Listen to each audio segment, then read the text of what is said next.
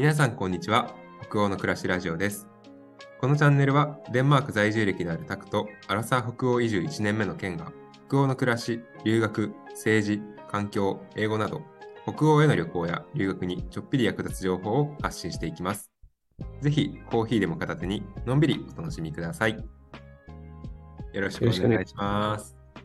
はい。今日は26回目ですね。はい。ということですねうんうん。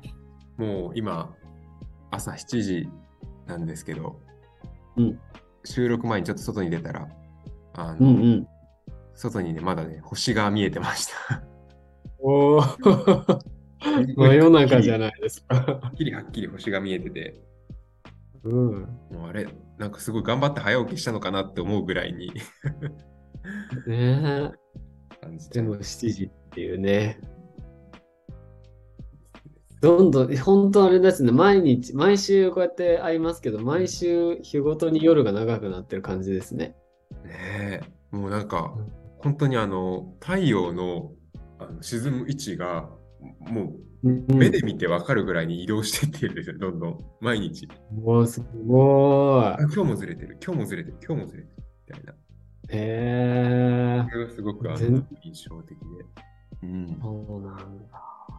なんか自然を感じますね。そうやって日常の中で太陽が本当に動いてんだなとか、うんうんうん。いいですね。なんか、あと、あの、ね以前ラジオでも話した、たくさんがデンマークは冬になると色を色を失色が失われていくよっていうふうなお話があったとうん思ううんうんうん。まあ、あの、最近ちょっとその、なんですかね、なんかそその話があったせいか、こうデンマークの紅葉してる部部分を見ると、すごくこうテンションが上がるっていうのもあって、ああ、色があるからうわこね。こはちゃんと色が変わってるっていうので、すごく嬉しくなったりというか、うんうんうんうん。まあ、あとはね、紅葉も結構増えてんですね、じゃあ今。そうですね、なんかこう、ちょっと紅葉してるとこ見ると、すごい、あ紅葉してる、嬉しいみたいな感じになってへ感じえて、いいですね。はい。まあ秋を満喫ですね。いやーまあね、はい。今日はもうそのまあ秋っていうのがちょっとテーマにもなってきますけど、あうんのうんうん今週ね、私がちょっとチボリに行ってきたので、あの、うんチボリのちょっとお話をさせていただければなというふうに思っております。ですね。チボリはあのコペンハーゲンの駅の目の前にある遊園地ですよね。あ、そうですね。うんうんうん正式にはチボリガーデンなんですよね、多分名称って。あ、なんかそうそう、チボリガーデンだったか、チチボリパークだったかなんかついてた気がします。チボリ、なんかチボリガーデンって書いてて、あ、なんかみ、ね遊園地とかじゃないんだっていうのをなんか最初に思った。うーん、確かに。中はガーデン、僕も中は入ったことなくて、外から見てただけですけど。そうそう、中はガーデンっぽい感じなんですか？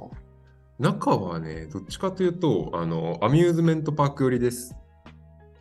ああ、じゃあもう本当に遊園地って感じなんだ。そうですね。なんか USJ みたいな、あの、へえ。ですね。あでも、あのうん、キボリはね、あの、ディズニーランドの元に、うん。ね、なったって言われてる、ね。世界で、世界で3番目だったかな、ちょっと。うんちょっとわかんないです。確か3番目だったはずなんですけど、3番目に古い遊園地。っていうのをうん事前に調べてから行ってました。いやー、楽しいだろうな。古い遊園地っていいですね。雰囲気があってね。うんそうなんですよ。なんかす、最初、なんで私もその古い遊園地って聞いてたから、正直あんまりこう、あの、これ言っちゃったらあれかもしれないですけど、期待してなくて、おなんかこう 歴史的建造物、古さ、古さをこう楽しむ場所なのかなって行ったんですけど、うん。なんとあの、すごいこう、活気もあって、で、それこそさっき言ったそのハロウィン、今ちょうどそのハロウィンシーズンなので、うんうん。10月のまあ中旬ぐらいからかな、そのハロウィンのシーズンになってて、もう、うん。千堀公園内も、千堀ガーデン内も全部このハロウィンの装飾とかがされてて、すごいなんかあの盛り上がってました。えー、そうなんだ。うんそっか。あ、なんかこう、ハロウィンってデンマークにいるいると、あんまりハロウィンを感じることってなかったなって記憶していて、ね、あんまりこう街、街の中でハロウィンのものがあったりとかはしないイメージだったんだけど、チボリの中は結構ハロウィン一色って感じだったんですか？そうですね、もう本当にあの入り口の、それこそもう大きなゲートがあるんですけど、ゲートの周りにももう、あの大きなかぼちゃとか、そのうん。装飾とかがあって、でなんか面白かったのは、そのガーデンの中に入って、ちょっと進んでいくと、うん。あのまあなんか、エントランス、広場か、広場みたいなところがあるんですけど、そこになんかこう、その、何百、なんか200キロぐらいかな、200キロぐらいの大きなかぼちゃが置いてあって、200キログラムってことですよね。200, 200キログラムとか、なんかそそれが一番小さいやつですで、200キロのがあって、300、200キロ、250キロがあって、300キロがあってみたいな、え、すごい。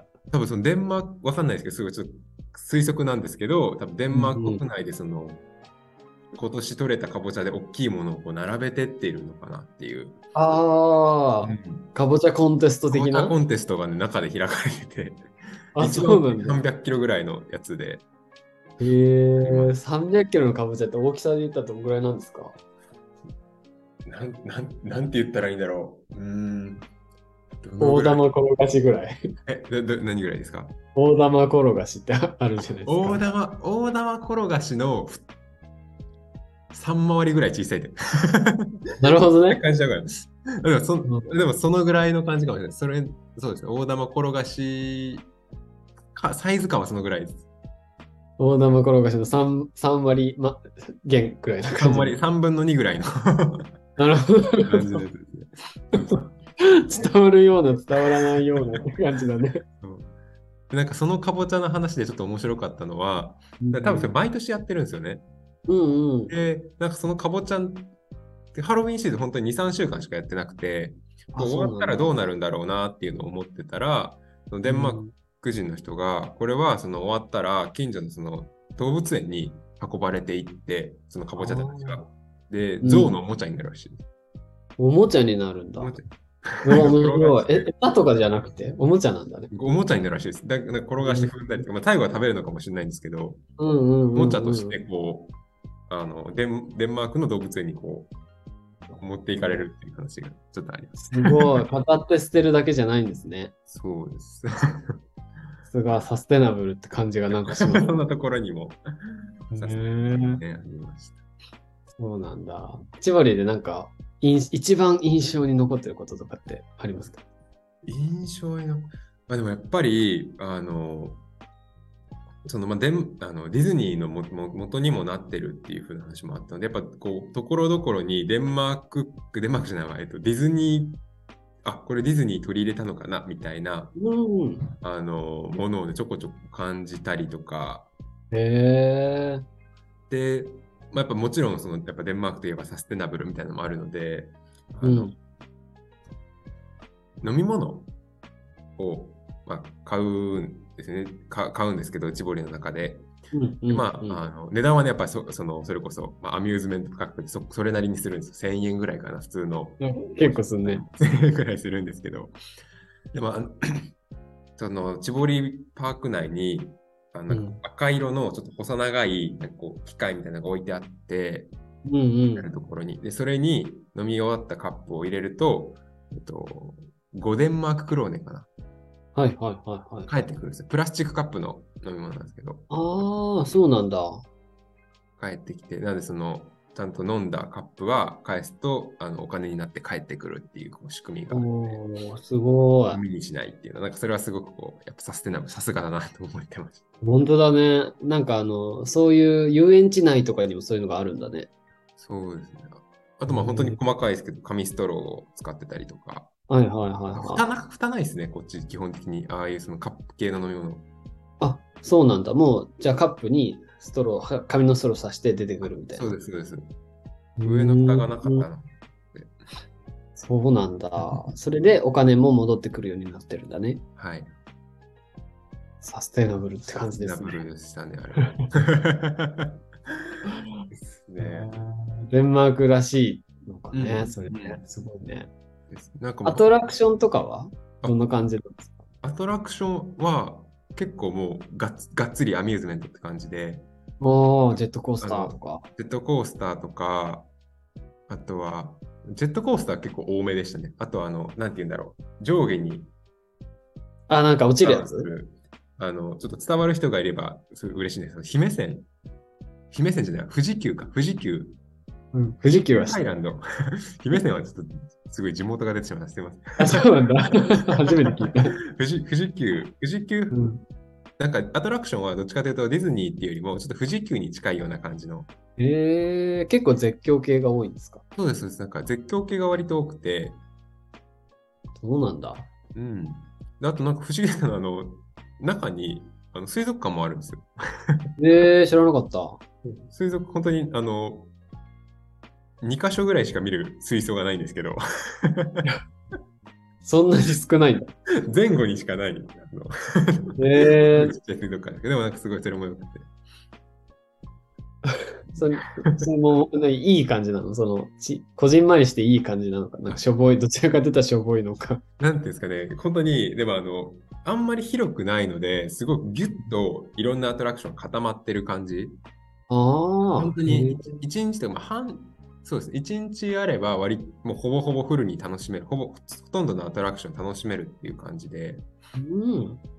で、まあやっぱりその時期もあって、今週行ったの、私は今週行ったんですけど、多分先週までとかだったら、この学校のあ秋休みになるのかな？が、あああ、はいはいはいはすると、もうやっぱすごい人で、全い。然なんかうん。普通にえ40分待ちとか、あの、あったりするって聞いたので、まあ、ちょっと時期は選ぶかもしれないですけど、うまく時期を選べば、本当にもう一日でもほぼほぼ満喫できるようなえ感じでしたね。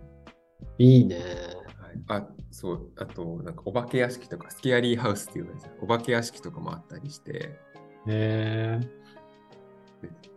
あ、あと、なんだろう、いろいろ、結構本当に、ん古いって言いながらも、ちょこちょここう、やっぱり新しい近代的なものが結構あったりしー。て、うんうんうん最初入った時にバンドを巻くんですけど、その。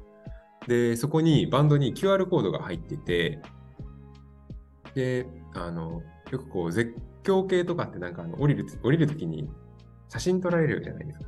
ああ、取られる取られる。あの写真とかってこう、ね日本とかだとディズニーとかだとなんかこう、い外に置いてスクリーン。されてて、みんな欲しかったら買うみたいなうん。感じだと思うんですけど、なん。かこっちはそのスクリーンに表示されて、そしたらそこに QR がまたついてるんですよ、スクリーンでうんうん。携帯でチボリのアプリがあって、それを読み込むと、自動的にその自分のそのタグ、タグというかそのバンドと紐付けされてて、自分がの乗ったし乗った時の写真うん。がスマホにこう保存されるようになってて、へえ。すごいね。あの、なんか進んでるなっていうか、面白い。すごい手軽にこう、あの買わずにその綺麗な写真ともらえたもらえたりするんで、それなんかちょっと個人的に嬉しかったり。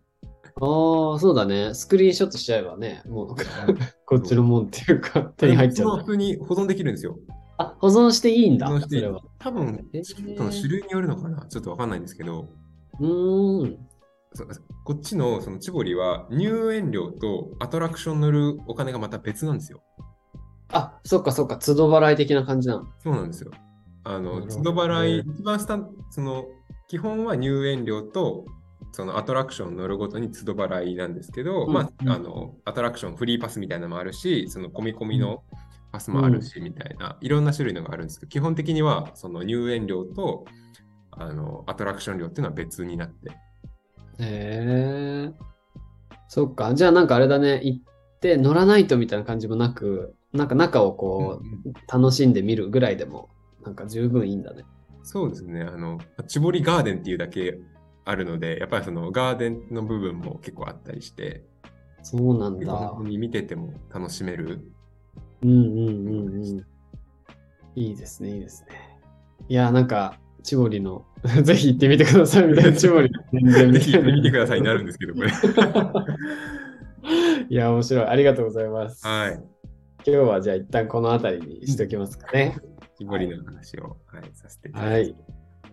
あの、また、こうね、デンマークの名所とかもね、ケンさんが足を運んだら、ぜひ、あの、紹介したいと思いますので、こういうところに行ってほしいとか、なんかあれば、お便りいただければと思います。レポートします。はい。現地のレポーターが。はい、ということで、今日もありがとうございました。ありがとうございました。さよなら。